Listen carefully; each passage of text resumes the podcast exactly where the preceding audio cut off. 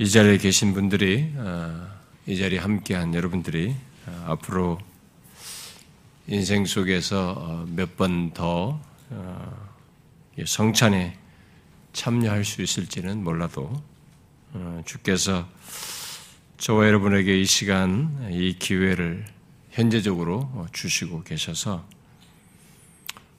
인류 역사 속에서 가장 중요한 사실이고 또 저와 여러분의 존재와 삶에서 가장 중요한 사실인 하나님의 아들 예수 그리스도의 죽으심을 아, 기억하여 은혜를 받는 아, 그런 자리에 또 기회를 부여받아서 이렇게 모이게 됐습니다. 오늘날 우리들의 주변에서 제가 어려서부터 교회 생활하면서 어, 성찬이라는 것의 의미와 가치를 충분히 몰랐을 때 아, 그래도 이것이 기독교에서 어, 어, 중요한 것으로서 그래도 이렇게 교회가 만든 전통 속에서 어, 그리스도의 죽으심을 기억한다는 그런 정도의 어떤 멘트나 그리스도의 고난 때 특별히 이런 연결해서 성찬에 참여하는 그런 경험들을 했습니다만 제 경험으로는 1년에 뭐 거의 두 번 정도 이렇게 했던 걸로 기억합니다. 일반적으로. 그래서 우리들이 사실상 이 주의 성찬에 참여하는 것은 가능한 한 횟수가 많아야 되는데 종교학자들도 한때는 매주 하기도 했다가 음, 나중에 그것을 이제 그한 달에 한 번으로 이게 바꿔서 하기도 한 그런 전통을 그들이 가졌었는데 음, 매번 가능한 더 많이 가져야 되겠죠. 어, 근데 이렇게 어, 그래도 상대적으로 기회를 더 갖게 됨에도 불구하고 오늘날 우리들의 교인 속에서는 1년에 어, 뭐 한두 번밖에 안 해서 참여할 기회가 없는 것이 또 우리들의 문제인데 또 우리 같은 경우는 그래도 그나마 상대적으로 좀 더 기회를 주는데도 기회를 갖게 되는데도 자신의 의지를 발휘해서 참여하지 않음으로써 이 기회를 얻지 못하는 아, 그런 일이 우리 현실 속에 있습니다. 참 아이러니하지만 아, 뭐가 베풀어져도 어, 또못 먹는 아, 그런 일은 우리의 현실 속에 있어요. 그래서 제가 서두에 이 자리에 우리가 함께한 여러분들과 제가 이 성찬을 음, 몇번더 어, 참여할 수 있는지 그건 우리가 알지 못한다라고 제가 얘기했는데 저는 이런 성찬에 참여하는 것조차도 하나님이 우리 각각 개개인에게 기회를 주신 것이라고 믿습니다. 음, 아, 이것은 절대로 의식이 아닙니다. 아, 인류 역사의 최고의 사건이요. 가장 중대한 사건이고 인류 역사를 바꿔버린 사건이며 또 누구든지 한 인간을 인간의 삶과 운명을 바꾼 바로 하나님의 아들 예수 그리스도께서 이 땅에 오셔서 신이 십자가에 달려 죽으심으로 죄를 대속하신 그의 죽으심을 기억하는 그런 복된 자리입니다. 저는 매주 어, 예배에 참여하는 것도 어, 그렇지만 특히 성찬에 참여할 수 있도록 하나님께서 어, 우리에게 조건을 주시는 것은 이 땅을 사는 가운데 우리에게 더욱 특별하게 은혜를 덧입게 하려고 하는 그런 하나님의 의도요, 또 그런 시간으로 주시는 것이고 기회로 주시는 것이라고 믿습니다. 아, 왜이 시간이 말씀을 일반적으로 예배 속에서 다 듣는 것보다도 이 성찬에 참여하는 것이 아, 더욱 우리에게 좀 특별하게 은혜를 덧입는 시간이라고 어, 말할 수 있느냐면 아, 하나님의 말씀을 읽고 듣는 기회보다도 상대적으로 아, 기회가 또 제한되어 있을 뿐만 아니라 성경의 가장 핵심적인 내용이고 또 가장 복되고 은혜로운 내용인 예수 그리스도의 죽으심을 기억하는 시간이기 때문입니다. 그러기에 우리에게 너무 익숙하고 또 아, 너무 자주 듣는 예수 그리스도의 죽으심이라 할지라도 그것을 지식적으로 내가 이미 알고 있다라고 가볍게 여기지 말고 다시 주신 이런 특별한 기회, 또 한 번의 인류 역사와 나의 존재와 삶을 가장 중요하게 한 놀라운 사실, 바로 그리스도의 죽으심을 기억하는 이 자리. 그래서 은혜를 덧입는 그런 자리가 되기를 원합니다. 아, 바울은 어, 오늘 본문에서 우리들이 떡을 먹으며 잔을 마실 때마다 주의 죽으심을 그가 오실 때까지 전하는 것이 있어야 한다는 것을 어, 말하고 있습니다. 그러므로 이 시간은 우리들이 떡과 잔을 받을 때 어, 다시 전하며 기억해야 할 사실, 바로 주의 죽으심을 조금 더 익숙해하지 말고 또다시 새롭게 기억하며 그것이 우리에게 얼마나 복되고 유익한지 은혜로운 것인지를 상기할 수 있기를 원합니다. 우리가 받는 떡과 마시는 잔이 우리를 위해 죽으신 그리스도의 상한 몸과 흘린 피를 삭힌, 어, 상기시키는 어, 표상이기에 우리는 주의 죽으심이 어떠한 죽음이었는지 이 떡과 잔, 어, 포도주를 통해서 자연스럽게 생각하게 됩니다. 내가 찢겨진 몸과 흘린 피를 보게 하는 것이기 때문에 자연스럽게 주의 죽으심이 어떠한 죽음이었는지 생각하지 않을 수 없게 된다는 것입니다. 여러분, 어떠한 죽음입니까?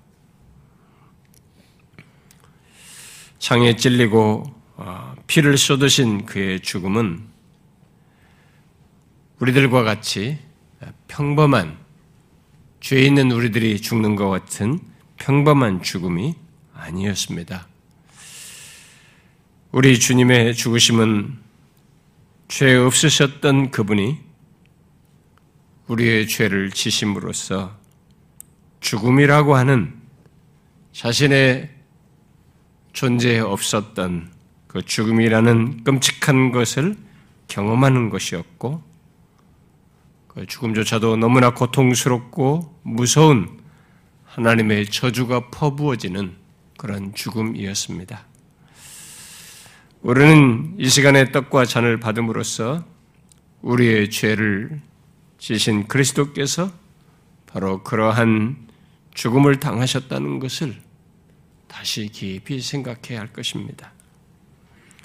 그의 죽음은 그래서 우리가 쉽게 생각할 죽음도 아니고 우리들의 옆에서 주변에서 흔히 보는 모든 사람들이 죽어가는 그런 평범한 죽음으로 어, 생각해서도 안 됩니다. 전에도 없었고 후에도 없는 너무나 특별하고 유일한 죽음이었죠. 이 세상에 그런 죽음은 없는 것입니다. 우리는 이 시간에 떡과 잔을 받을 때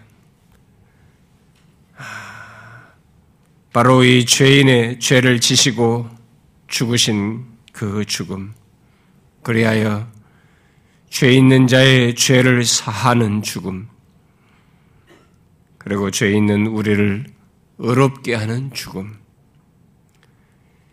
영원히 하나님과 화목하게 하는 놀라운 죽음, 또 영원히 우리에게 생명을 주는 그 죽음인 것을 보아야 합니다.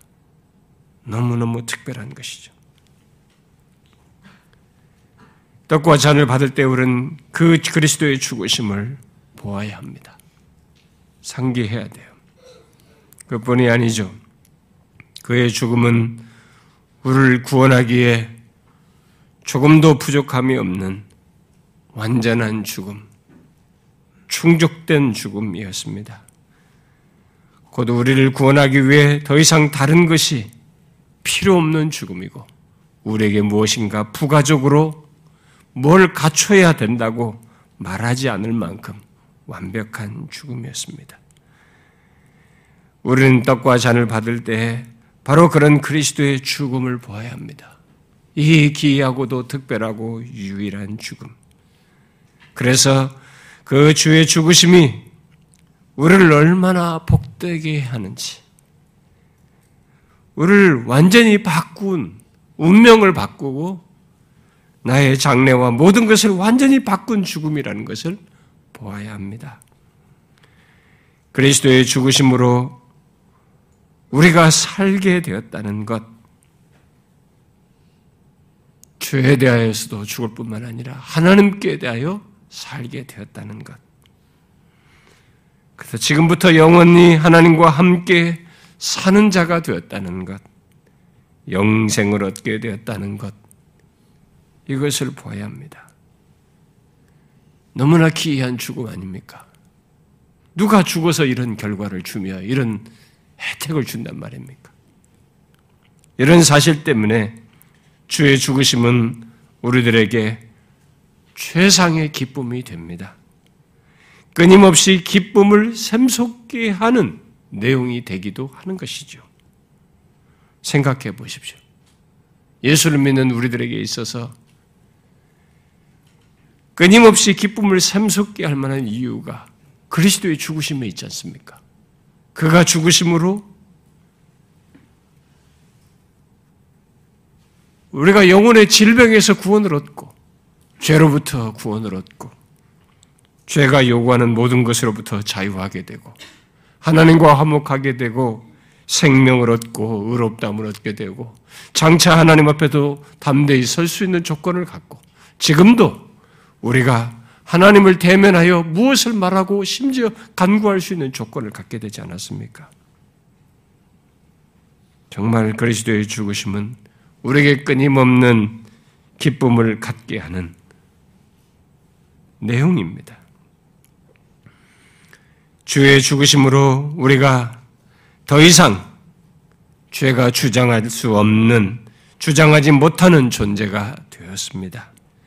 영원히 죄에서 완전하게 자유할 수 있는 자가 된 것이죠.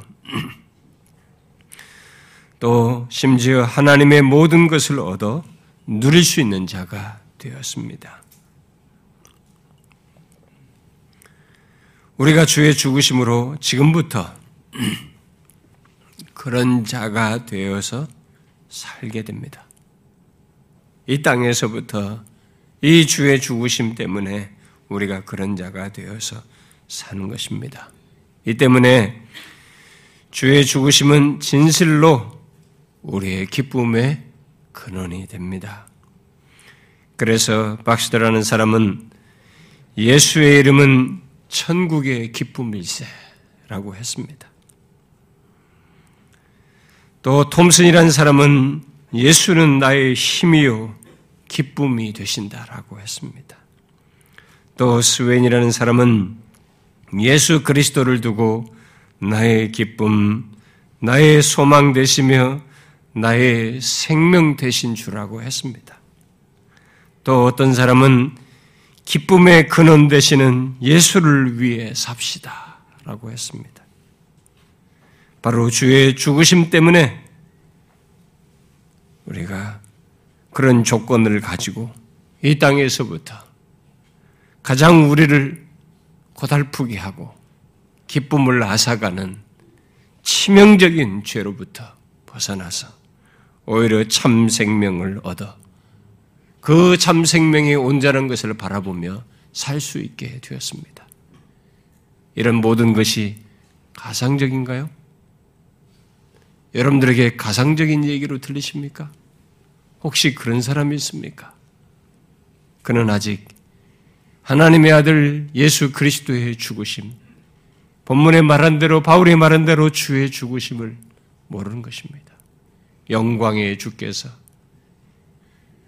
근본 하나님이신 그분께서 자신을 낮추어, 한없이 낮추어 죽기까지 복종하심으로 십자가에 달려 죽으심으로 우리에게 실제 얻게 하신 이 사실을 아직 자신은 알지 못하고 있고 믿지 못하고 있고 수용하지 못하고 있는 것입니다. 이건 가상적인 예가 아닙니다. 주의 죽으심으로 말미암아 우리에게 있게 된 것입니다. 그 사실을 잠시라도 잊지 않도록 하기 위해서 게다가 추상적으로 알지 않도록 하기 위해서 좀 더 생생하게 더 생생하게 우리가 가지고 있는 인간이 가지고 있는 제한된 이 감각 기능 때문에 그걸 최소한 사용해 최대한 사용해서 잊지 않도록 하기 위해서 주님께서 성찬을 제정해 주셨습니다. 이 떡을 뗄 때마다 잔을 마실 때마다 주의 죽으심을 기억하라. 어떤 죽으심인지를 기억하라. 그것으로 인하여 우리에게 어떤 일이 있게 됐는지를 기억하라는 것입니다. 이런 모든 사실은 추상적인 게 아닙니다. 저와 여러분이 이 땅을 살면서 사는 날 동안에 이 떡과 잔을 받음으로써 몇 번이라도, 몇십 번, 몇백 번이라도 이걸 주의 죽으심을 기억하다 가는 것은 우리의 존재를 확인하는 것이고 우리가 얼마나 복받은 자인지를 다시 되새기는 것입니다. 이거 상기하다가 우리는 잠시 후에 실제 우리를 위해서 몸을 찢고 피 흘리신 주님을 만나게 됩니다. 내 사모하는 주님을 만나게 되는 거죠. 우리에게 있어서의 죽음은 그런 순간이에요. 떡과 잔으로 우리에게 보여주셨던, 상기시켜 주셨던, 나를 위해 몸을 찢고 피를 흘리신 바로 그분을 직접 만나 뵙는 순간이 될 것입니다. 여러분과 저 사이에 우리 중에 누군가가 앞서가겠죠. 또 뒤따라서 갈 것입니다. 우리들은 모두 그분을 직접 대면할 것입니다. 먼저 가신 분이 먼저 그분을 배웠겠지만 예수 믿는 우리는 이 떡과 잔으로 보여주신 우리를 위해서 십자가에 달려 죽으신 그분을 배울 것입니다. 그분 때문에 우리가 얼마나 복된 자가 되었는지, 우리의 영원한 운명이 바뀌었는지, 그분을 대면함으로써 생생하고 완전하게 확인하게 될 것입니다. 이 시간 떡과 잔을 받을 때 그것을 기억하십시오. 주의 죽으심으로 말미암아 내가 이렇게 복된 자가 되었다고 이런 은혜를 입게 되었다고 확인하시라는 것입니다. 기도합시다.